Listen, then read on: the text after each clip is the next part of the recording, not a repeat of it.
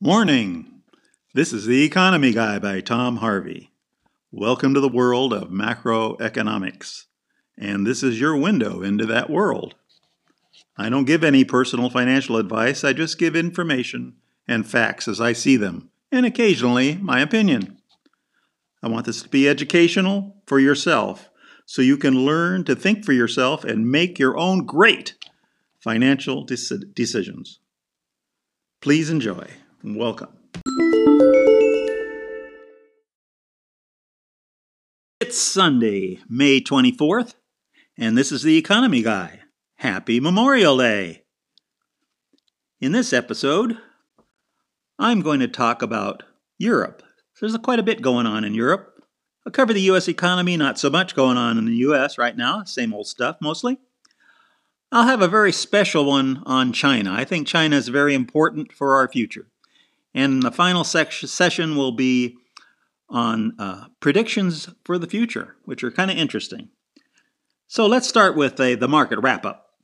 The Dow Jones 30 ended at 24,465. That was up 750 points. That's kind of like a sideways move. It was down 600 last week, up 700 this week.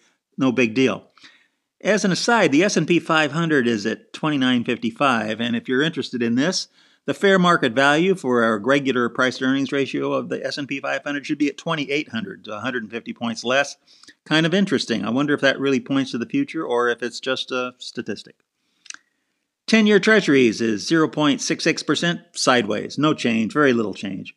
Oil, up a little bit. $34 continues to be a good thing. The future is for oil is a more proactive oil companies as they transition to renewable energy.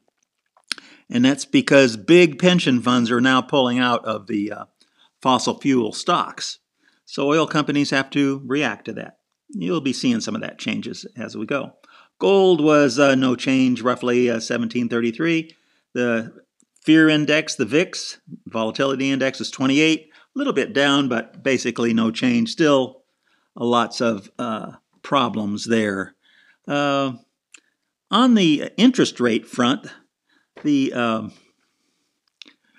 Fed is fixing interest rates. There is no more bond market. There really isn't, because interest rates, because of all the money flowing in from the Fed, is going to be there and fixed. For example, last week, $224 billion of stuff was purchased by the Fed, kind of like new money, and that's a big deal.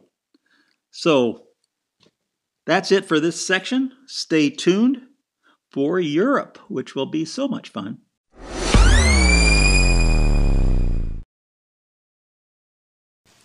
And here is the news of Europe. The German top court ruled that the European Central Bank can't purchase trillions of euros of European bonds until it proves to the German court that the purchases are necessary and proportionate. And I'm not 100% sure what necessary and proportionate means. There might be some subjectivity there, but that's kind of an interesting ruling. And that the European Central Bank has to prove this to the German courts in 3 months. And if they don't, to the satisfaction of the top German court, then the Bundesbank, which is the German central bank, will stop buying bonds under the European Central Bank stimulus package. That's a big deal. And what that really means is there's only two alternatives if that continues in that vein and it actually happens that way. First is that the European Central Bank Court of Justice will overrule the German top court, so that the EU will preside and say, Germans go away, you can't rule on this. The second thing is that the euro will go away, because this would destroy, ultimately, the euro. That's the importance of this particular ruling. Next story. The president of France and Germany, that's Merkel and Macron, have a proposal to create a $500 billion stimulus package. Well, let me take that back. It's a €500 billion stimulus package, a little bit more than dollars. And they are front-running the EU leaders. In other words, they're doing it by themselves without consultation to the rest of Europe. Kind of interesting. So they're leading, right? Because they are the two biggest countries, economically speaking, in Europe. So they're creating the future. And what this does is it solves this German court problem I just talked about, because it would the money, assume that this passes, would be given to the EU to distribute the way that the EU would like to distribute it. And all nations would be responsible for the debt. In other words, it would be socialized, as we talked about last week. What this means, another interpretation of this, is that the national leaders, think of the Germany and France, national leaders are still in charge of Europe and not the EU commissioners. So an interesting thing. Europe is continuing the way it continues. Next story. Macron now has less than half of the parliament on his side in votes, because 17 members of parliament have defected away from him. And he is slowly losing power in France. This is the kind of the traditional way that most European parliaments work. You have a majority, and then because of differences of opinion, your majority dwindles to less than a majority, and then you get an election. So this is pointing toward a future French election sometime. Not in the near future, though. How about Italy? What's going on there? Well, Italy has had 67 days of a lockdown. That's a big deal. And in Rome and Milan, those are the two biggest cities in Italy, they say that 1/3 of the shops will never reopen. Is this a prediction for the future? That's huge. That is huge. In other words, the lockdown has destroyed 1/3 of the shops, and there's lots of little mom-and-pop shops in Italy. So those are the ones that are going out of business. 26% of Italians are now shopping for non-essential goods. That's not much, 26%. It's early days, but is this a prediction of our future? Don't know. 17% of the shops in Italy are saying they are back to normal on sales revenue. 17% is not a lot, but it is actually, I consider that pretty good, because it's early days, and 17% have got back to normal. That's it for the European news. Stay tuned for the U.S. economy.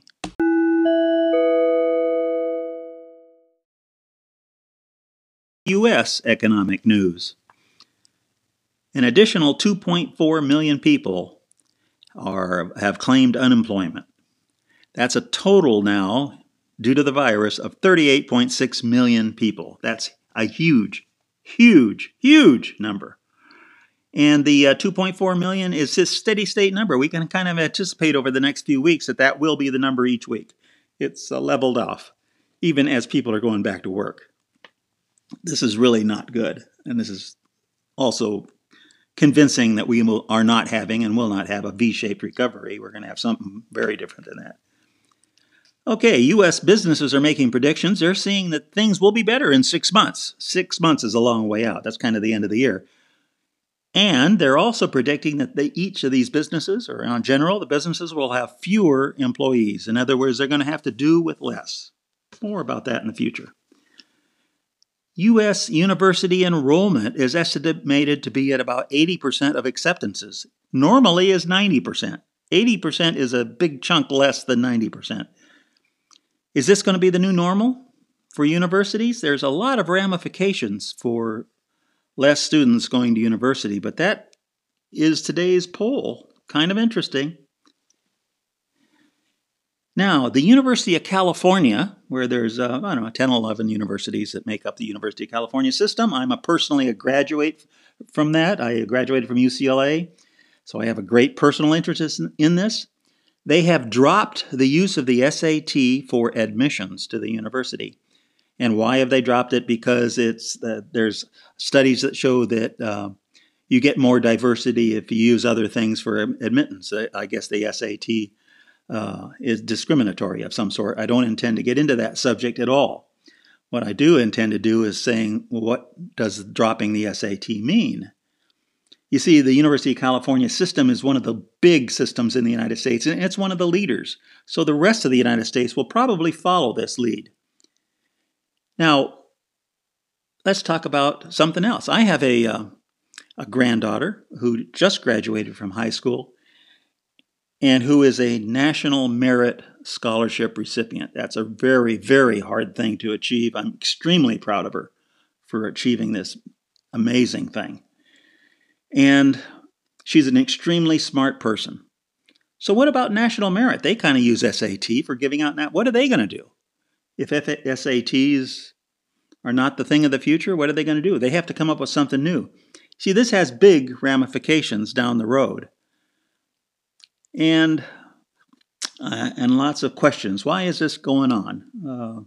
It's interesting. The head of the Regents at the University of California system is Janet Napolitano.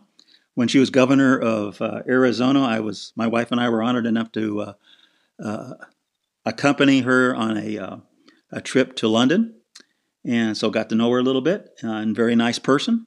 Have a lot of respect for her, and she's done a lot since being a governor. So I wonder what's going on. Do you wonder too? Just news for the time. Next is my special on China. Stay tuned.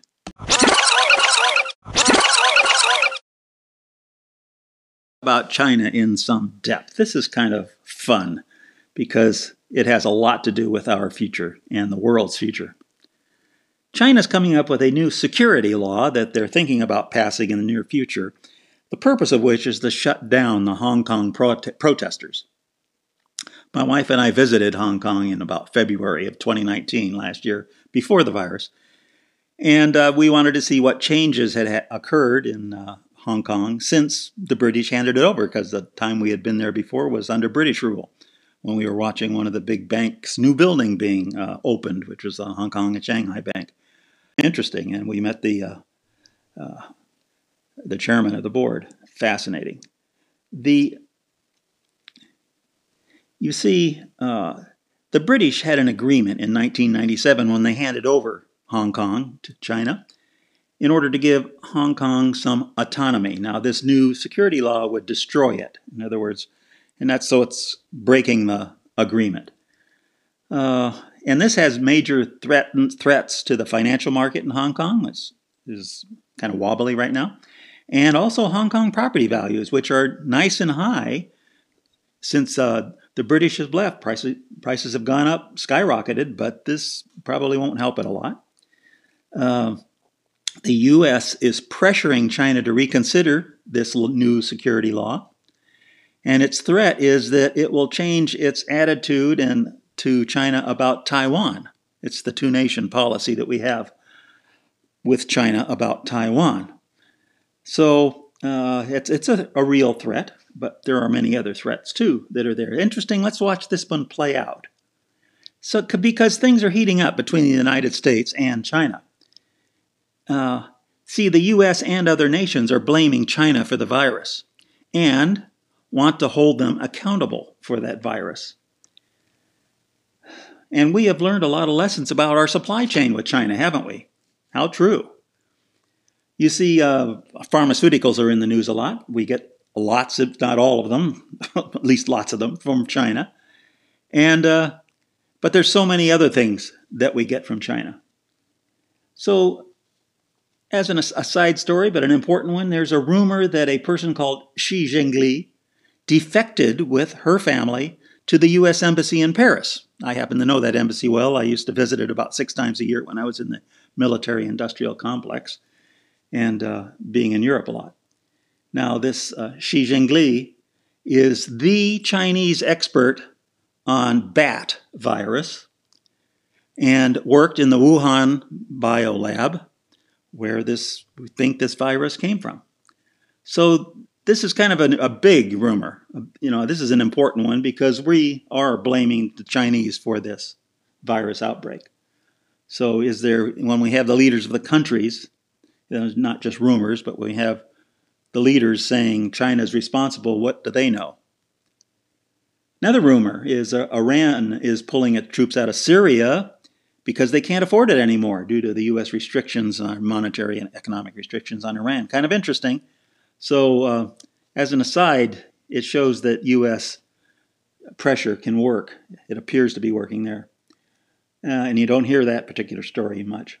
So what can replace China? If China is a major supplier for the United States, and it is, you know, everything's made in China, isn't it? Then what can What can we do? Well, first of all, replace industry in the United States. That's big and well. But also there's two other places in the world that can replace them. One is India, because the labor is cheaper in India than it is in China.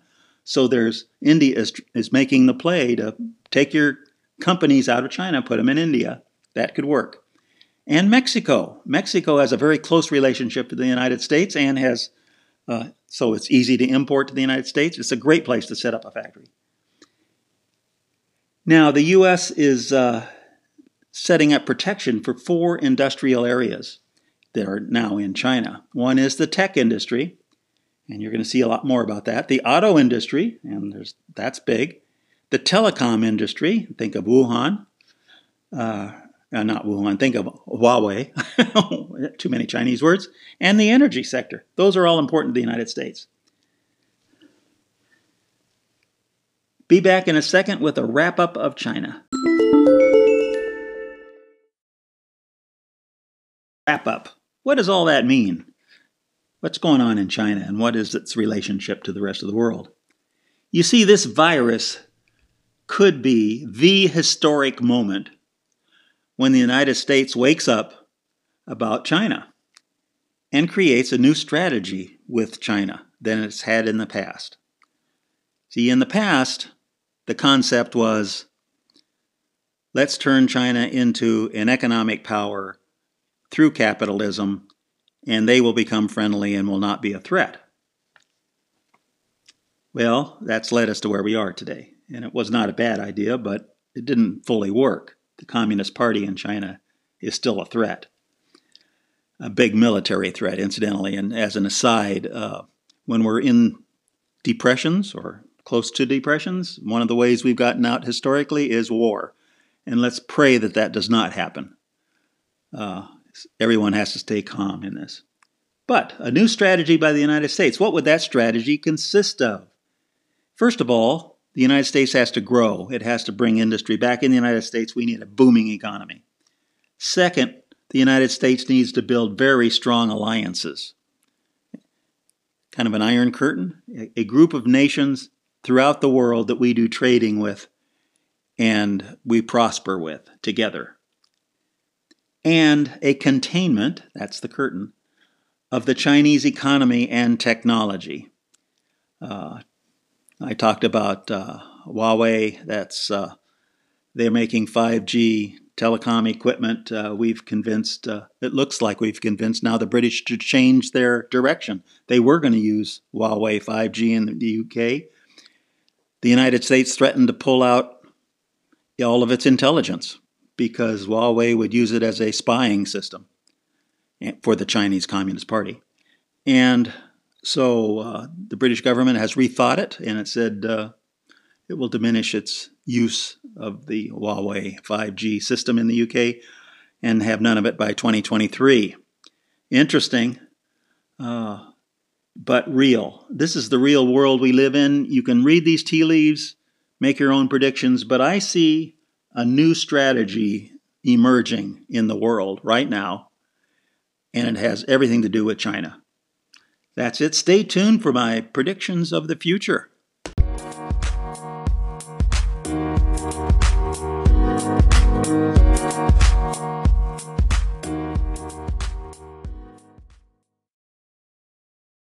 Predictions of the future. First of all, once the boomers, who have the top jobs in the United States, retire and they get out of those jobs, then the Gen Xers and the millennials will take over, and it'll be their job to sit down and solve the debt problem we have. There, if you add it all up, there's $80 to $140 trillion of debt. That's a debt bomb that needs to be solved. It needs to go away, so one way or another. It'll be that those generations' solution that gets us there, not the current generation. There's not going to be any hyperinflation in the new world, first world, the United States, Europe, etc. But there will be inflation. But hyperinflation is something to watch out for, and there's four nations where any one or all it could happen in. They are Argentina, Brazil, Turkey, and South Africa. They all have the right conditions for hyperinflation. Just watch. Depends on their future actions. Future corporate profits were going to be down because the people who are not working, and that's part of the theme of the prediction, less people will be working, won't be spending about $1 trillion that they have been spending in the past.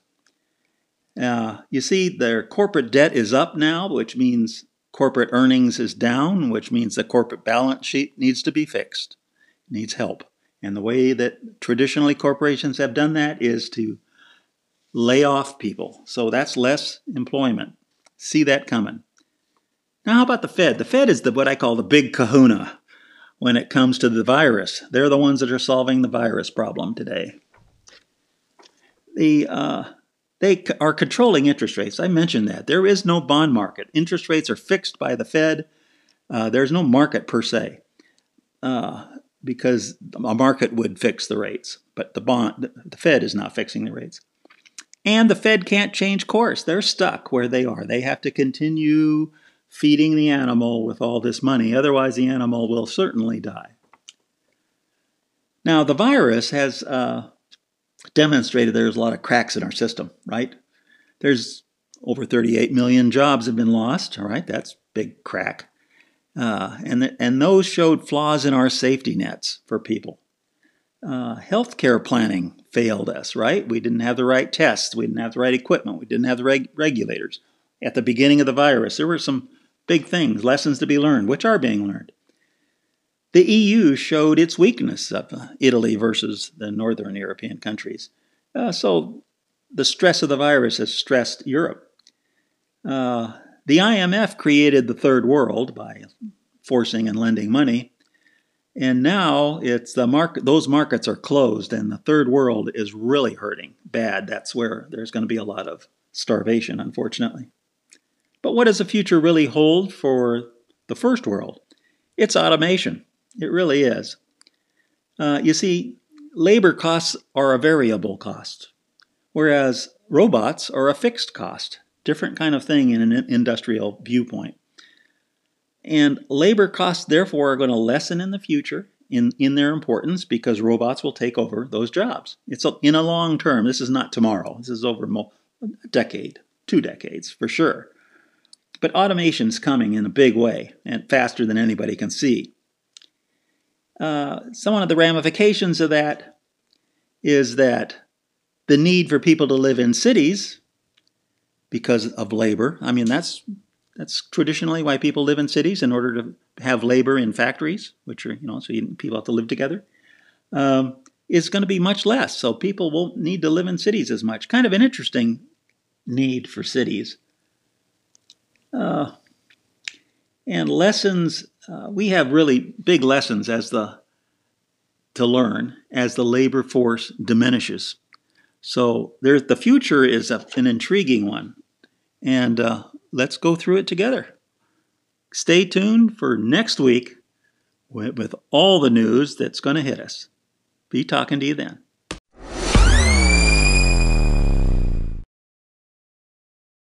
Thanks for joining me.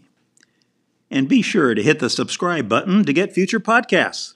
This is Tom Harvey. I'm an investor myself, not a financial advisor.